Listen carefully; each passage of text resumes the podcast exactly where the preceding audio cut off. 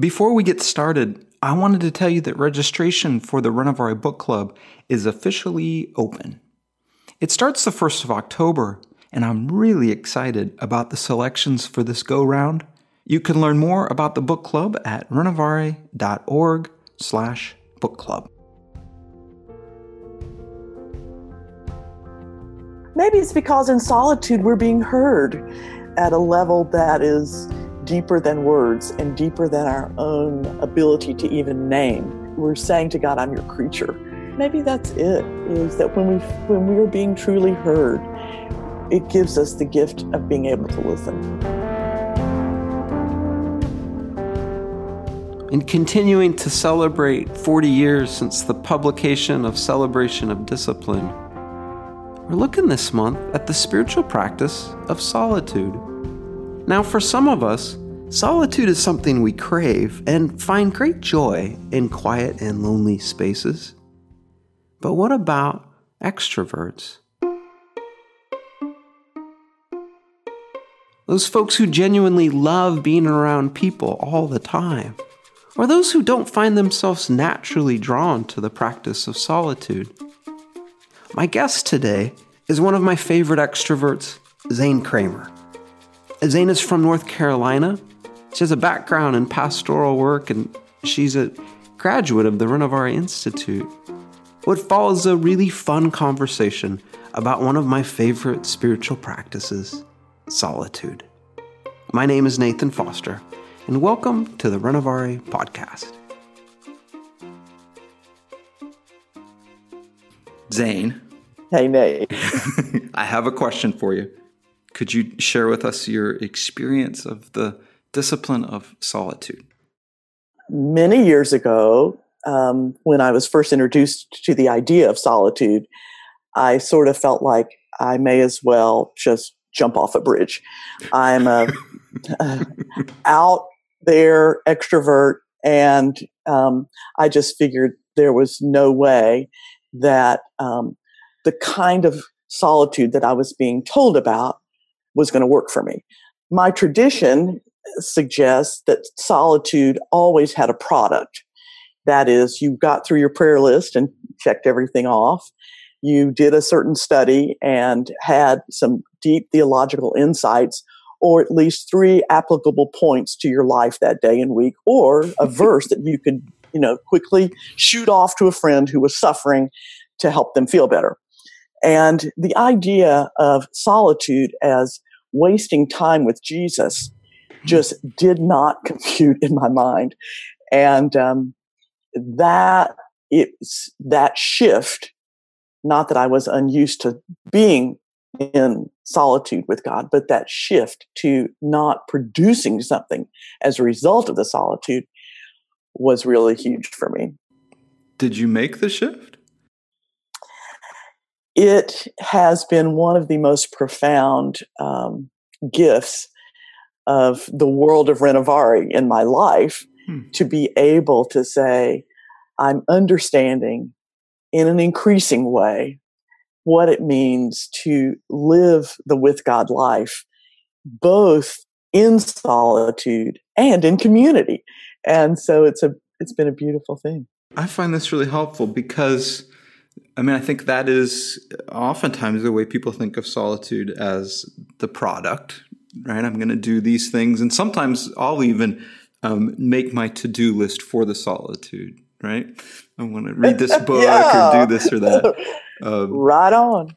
But that's, and I mean, I don't think there's anything wrong with that. I mean, it can be very life giving. But that's a whole nother piece of let's go waste time with Jesus. What does that even look like? For me, it has looked like um, a variation, I should say, a, a, huge variation on the game with minutes that Frank Laubach mm-hmm. talks about. When I was first trying to get into this idea of solitude, I bought, got this wonderful little uh, app for my phone that would chime with one of those singing bowls, you know, and I set it to go off every minute. And mm-hmm. at the end of the first 10 minutes, my phone was about to go through the window. You know, just it was so annoying. um, and so I'm going, I can't think of of God once a minute and do another dadgum thing because I can't read a book. It, it just so I kept playing because it was a game with minutes. I thought I'm not, you know, I'm not being graded on this. You know, I'll keep, I'll give it another go. And so I went to 10 minutes. Same problem. 15 minutes. Uh, just, it, I just couldn't get it to work. And so finally, I came up with something that I've been using now for about the last six years, and that is when I'm sitting here on my computer, my every hour the little computer voice says to me, "It is eleven o'clock," and at that point, I can choose or not choose to say, "God, you've been with me in this last hour, and I'm so grateful for that. Thank you for the things that we did, and thank you for the next hour. Mm-hmm. Just be with me." Mm-hmm. And um, so it's not as much wasting time with God as it is including God in the reality of my my mm. daily life. One more time. It's not about wasting time with God, but including God in the reality of my life. Of my day. Of my life. day. Yeah. yeah. Mm-hmm. That's good. You, you, when you mentioned uh, wasting time, um, I, I, I, thought of something that I found helpful a lady, a friend of mine I met years ago, Anne Grizzle. She was talking about, and I can't remember if she'd written a book or was writing a book or something, but here's the phrase she gave, and it's travel by heart. Have, have you heard of this before? No, it's very intriguing. this is, it's a great phrase. The idea is to take a trip by heart. So you um, pack your bag, get in the car. Where are we going? I don't know, right? We're driving and and uh, you you see a sign and you go, I think I'll stop there. And it's I've never done it, but it's become kind of a code word for uh, my wife and I. When we're driving, I'd say, if I was traveling by heart right now, I think I'd stop there and go visit that museum or that looks like an interesting restaurant. If I wasn't trying to get here and traveling by heart, I would go there. So here's what I want to do with that idea is in terms of solitude, retreat, or taking, when we take intentional space to be in, in solitude is by heart, right? Just letting go mm, of my yes. agenda and and listening how to spend the time. Yes. And I do think that in those um, in the practice ground of, of traveling by heart, you then bring back into your daily life that practicing the presence of God. In, in effect, the space of solitude stays with you. Um, so yeah, I, you know, I was speaking to one side of, of the gift of solitude, but certainly extended periods of solitude, I think help build your reserves yeah, that's a great point, Zane, because maybe we forget about with solitude is that it's not just going away for an hour or, you know, a week, but it's uh, something we carry with us back into daily life. Who was it that said um, one of the greatest needs of humanity is to be able to spend time in your room alone? Was mm-hmm. that Pascal or somebody? Yeah, I don't even. Yeah, that's hard to do as an extrovert, what was that like for you to in, in the early years to go and experience solitude? Um, I had to do what you said is to to take. I just eh, rather than taking a to do list, I would take a blank paper, and as things that I needed to do would fly over the transom of my mind, I'd just write it down. If I needed to move around, you know, rather than sit still in solitude, I'd go for a walk or did I say solitude? well, they kind of fit. Silence and yeah, solitude often go together. No I'm thinking we've got a new practice.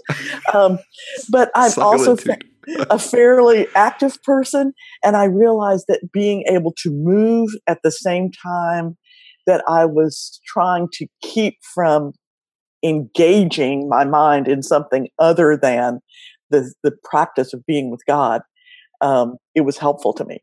Um, I learned to get in a pool and walk laps and just feel that water as God's presence with me, and um, and it would turn into worship. It could turn into all kinds of things, but it was not. My mind wasn't running about what my life was missing. I found that helpful too, just to keep that list of things that I'm thinking about that or that come in my mind that I don't. This is not the time to think about. I just write it down and it just kind of let it go. We'll come back to that yeah, later. Yeah. With uh, what were some of the challenge? I mean, I, I love the picture you're presenting of I'm going to go for a walk, the laps, and, and such what were some of the challenges that you face um, uh, in solitude as a person who's not i mean a lot of us are kind of bent towards contemplative practice but but for you what challenges c- came up? A piece of it was the evaluating part of myself okay. that wants to um, see something come immediately, a product come immediately after. The practice of silence and solitude, uh, solitude specifically, I guess, didn't produce any immediate fruit that I could tell. And so it made it a little less attractive to want to keep after, except I, I did sort of hit this, this place where I said, I'm doing exactly what I was made to do it's very difficult to explain. It's just, I came to a place of such rest in solitude that I realized it was an instant, but it was it was very gratifying. Mm-hmm. One of the phrases I'll have is kind of doing nothing is doing something. And I used to, a few years back, it was in the summer and I was working on a writing project and I'd work all day long and then I'd get you know so frustrated in the afternoon, I'd go take a walk for an hour or something. And it was this very prayerful, helpful experience. And then I come back and do the real work. And sometimes at the end of my day, I'd realize, I wonder if the most productive thing I did today was walking and listening and talking about birds with God and you know. Yes isn't it crazy how we put that in a category that says it's just it's you're just yeah wasting time. And you you really can give back and say wow I had more clarity more peace whatever um in that little window. Yeah may have been the most productive thing I did. I love that kind of phrasing to it yeah. yeah. And I'll spend all day working, wrestling with things that I think are of importance. I was just, it just made me think of that wonderful phrase that, um, that Dallas used to talk about flying upside down. Hmm. Is that the things that we tend to value the most are the ones that have the least impact in in the ways of the kingdom, and um, it's it's nice to have a light thrown on that. Nate, mm. thank you. We do. We get this backwards, don't we? Yeah, so easily.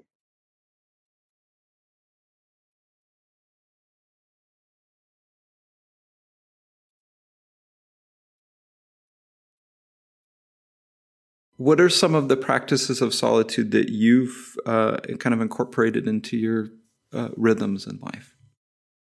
It's interesting because I'm an old person now and my kids are grown and gone. and uh, so I have a whole lot more solitude um, than um, I used to. And, um, so, and I enjoy my own company. I enjoy being by myself. But what I, uh, what I've come to realize is that solitude in um, group settings is really very interesting to me. Mm. The hmm. idea of being able to check in and watch myself not maneuver for a special notice or um, just to be able to say, how can I bless someone in this exchange? So there is something, I guess, the practice of solitude brings to relationships with other people that I now I'm practicing a little more actively, mm-hmm. if that makes sense. Yes. Because I don't necessarily have to work as hard to practice solitude. I like to consider the, the gifts of solitude as how I interact with other people. Mm-hmm. Oh, that's just, that's so good. In in a group setting, to pause and check with ourselves. what I'm hearing in the saying is is some of these rhythms or practices uh, of of this discipline they help make us better friends and better spouses, better parents, right? To have that kind of moment of pause, to tend to the fire, and to ask the questions that always leave me laughing. Of, um, you know, why are you saying that, Nate? Like, yes. why you, are you trying to get a laugh? Are you trying to be important? Like, you know, yeah. um, and then I just giggle at myself and go, "Oh, okay." Why don't you focus on listening now, huh? yes, and you're so right. Uh, it, as an extrovert, I feel the one thing I can always improve upon is my ability to listen. Mm. There is just no question about it.